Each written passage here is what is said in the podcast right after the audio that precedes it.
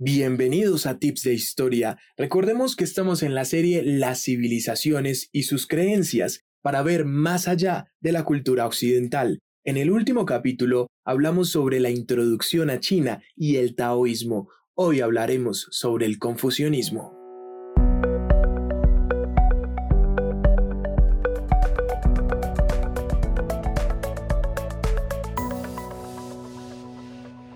Primero que todo, Quiero aclarar que el confucianismo no tiene nada que ver con la palabra confusión, que ha jugado en contra de muchas personas con unas respuestas como Confucio inventó la confusión, pues nada más alejado de la realidad. Ahora sí, les quiero contar qué es pues la filosofía humanística del confucianismo abarca un sentido ético y político de una sociedad. Miren, esto significa que el confucianismo es un orden social que permite que funcione la sociedad a partir de unas reglas del juego muy claras y que la gente no tenga premios ni castigos por la bondad de sus acciones, sino por el sentido del deber y de la propia moral. Cada cual se autorregula porque tiene en cuenta dónde nació y qué tiene que hacer en donde nació. Así que su misión de vida puede decirse que ya está predeterminada. Lo único que hay que hacer es tener la mejor actitud frente a las cosas y hacerlo de una manera bien meritocráticamente para distinguirse. Bueno, ¿y de dónde viene? Pues su nombre deriva del filósofo que la inventó, llamado Confuci, con el sabio, un recopilador de esas ideas de cientos de años que se habían venido desarrollado en la China, pues vivió en una época compleja. Esto era la China feudal del siglo V antes de Cristo y sus discípulos se encargaron de extender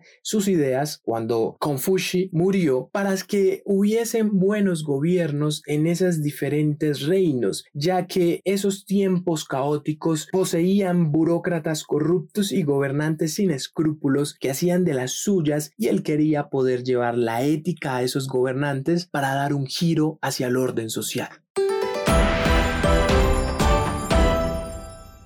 ¿Y cómo se desarrolló el confucianismo? Pues mire, este pensamiento interrogó mucho sobre la naturaleza humana si éramos buenos o malos de nacimiento, y Confucio le dijo a sus discípulos que la naturaleza humana puede ser mejorada y enderezada a través de la educación y el autoejercicio, y hablaron de las virtudes básicas que nos componen como seres humanos.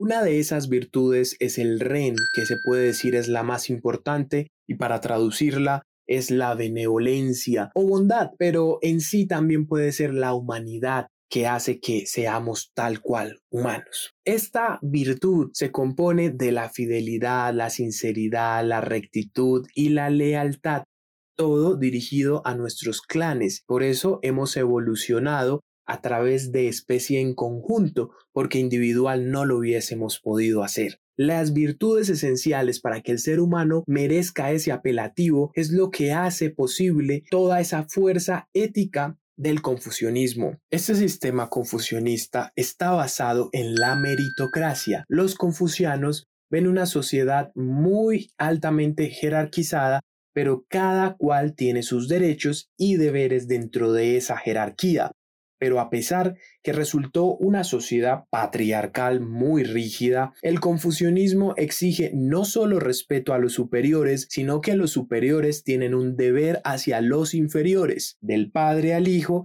y así se va extendiendo hasta el gobierno.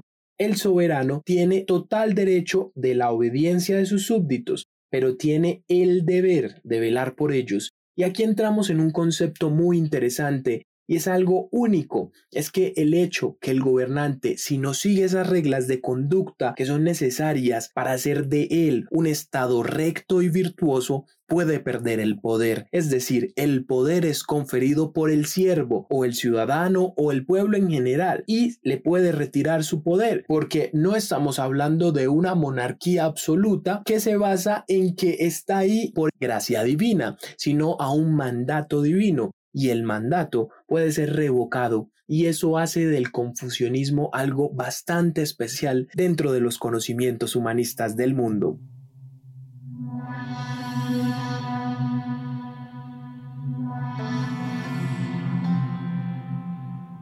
Para finalizar, el confucianismo habla de una naturaleza humana, una naturaleza que es igual entre los hombres y se vuelve esencial dentro del mismo por no subestimar el rol de cada individuo, sino enaltecer lo mejor de la posición de ese rol y darle la dignidad a cada uno dentro de la estructura social.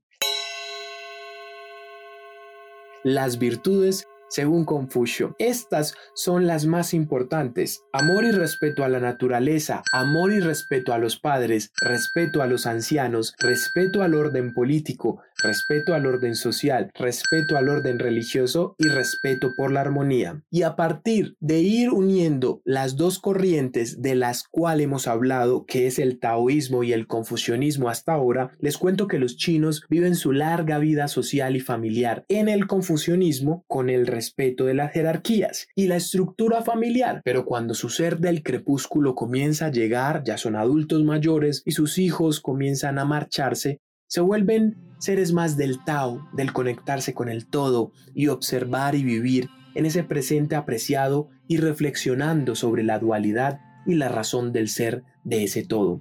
Entonces podemos ver cómo coexisten dos corrientes y ninguna atropella a la otra, y eso es algo muy importante por lo cual estoy desarrollando este proyecto, y es que la historia de las civilizaciones y sus creencias se basa en expandir ese mundo y llevarlo a que seamos diversos y llenos de paz y vida a través de la sabiduría.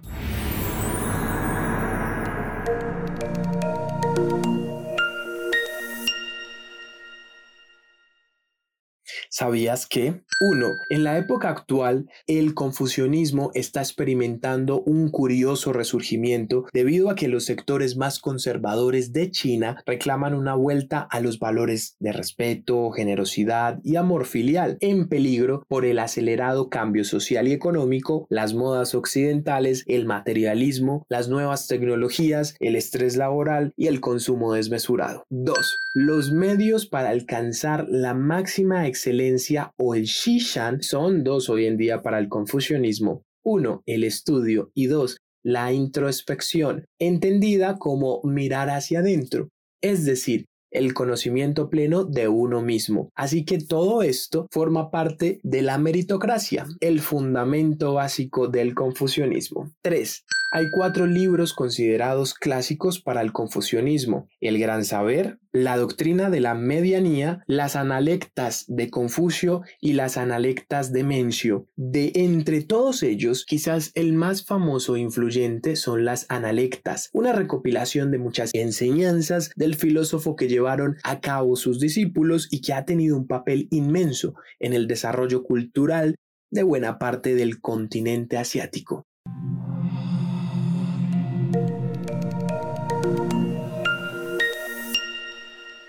Amigos, gracias por escucharnos. En el próximo episodio de China nos adentraremos a la tercera creencia y allí exploraremos otro universo paralelo, una estructura anímica y espiritual para los chinos. Estamos hablando del budismo. No se pierdan el próximo capítulo. Muchas gracias por escucharme. Soy César Dushenko. La idea de este proyecto es seguir contando con todo su apoyo. Cada dos semanas saldrá un audio para que sigamos explorando mucho más de tips de historia. Feliz noche o feliz día, cualquiera sea este.